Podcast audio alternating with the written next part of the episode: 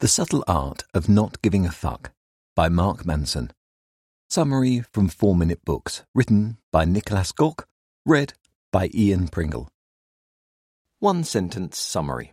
The subtle art of not giving a fuck does away with the positive psychology craze to instead give you a stoic, no bullshit approach to living a life that might not always be happy, but meaningful and centered around what's important to you. Favorite quote from the author Who you are is defined by what you're willing to struggle for. Mark Manson. For as much as I love positive psychology, sometimes it just doesn't work, even for me. There's another mode that might sound odd, but still works toiling. You know how you have the occasional week where it's literally just grinding? Even if you usually like your job, nothing exciting happens for a few days, you have a lot of deadlines, and you just toil away to get it done. It's the mode I'm in right now, and weirdly, it's still kinda satisfying. Probably because it feels liberating not to have to ooze happy vibes all the time.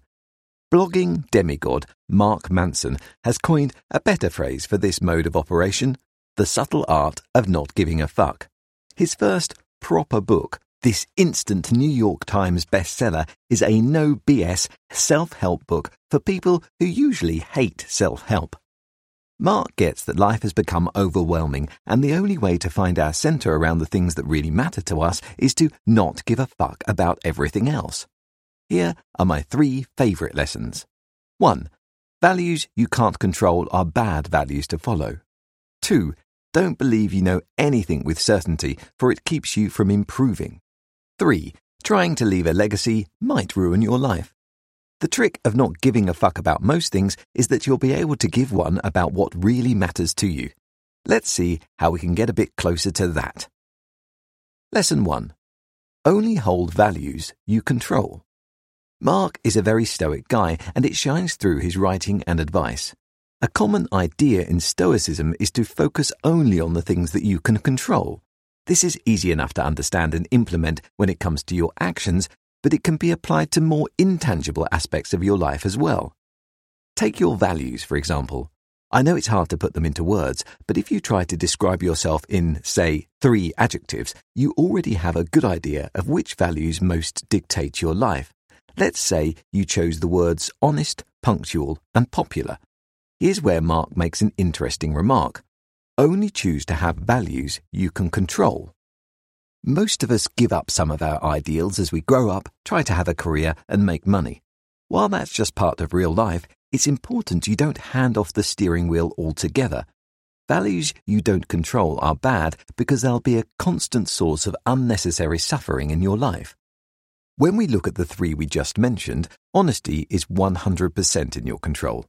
Only you know how honest you are, but no one else needs to. Punctuality is partially in your control. If you always leave with plenty of buffer time, you can compensate for most potential obstacles. Popularity, however, is still out of your grasp. Sure, you can be nice and friendly to everyone, but you can't control other people's opinions. Some will always hate you no matter what you do. Therefore, popularity isn't the best value to focus on, and you could try replacing it with one more controllable, such as kindness. Lesson 2 Certainty hampers growth. What a great principle distilled into just three words certainty hampers growth. Imagine you could choose between two modes of moving through the world one in which you think everything you know is 100% true, and one in which you think nothing you know is 100% true. Both are stressful, but which one do you think would help you make better decisions? The latter, of course.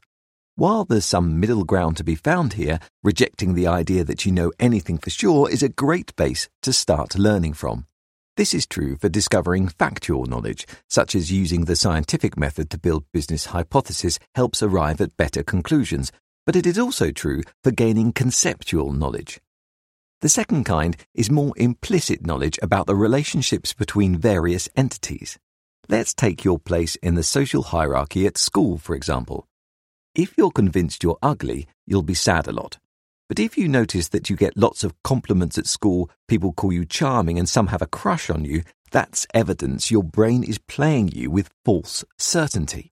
If you allow yourself to have a little doubt, you can then disprove this limiting belief you hold about yourself. Lesson 3 Don't obsess about leaving a legacy.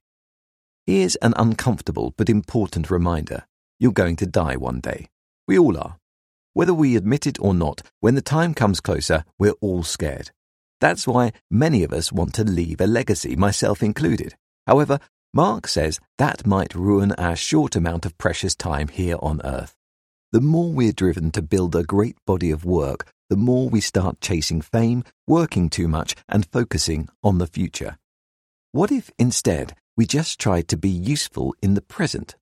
We could still help a ton of people, enjoy our days, and fully be here while we're here. Mark's stance is clear. Find ways to bring yourself, your loved ones, and the people you meet joy in the now and let the legacy part take care of itself. The Subtle Art of Not Giving a Fuck Review.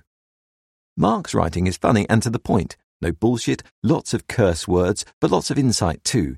It's a medium long book with just over 200 pages, but light in terms of how fast you can get through, because Mark uses many examples too. I already learned another lesson from the first chapter, Success has nothing to do with self improvement. You can read that chapter as a free preview on Scribd. What else can you learn from the blinks? The weird paradox that surrounds finding happiness in our life. A subtle identity problem all advertising causes in us. Why do something is a great principle to live by. How you're doing others a favour when you say no to them.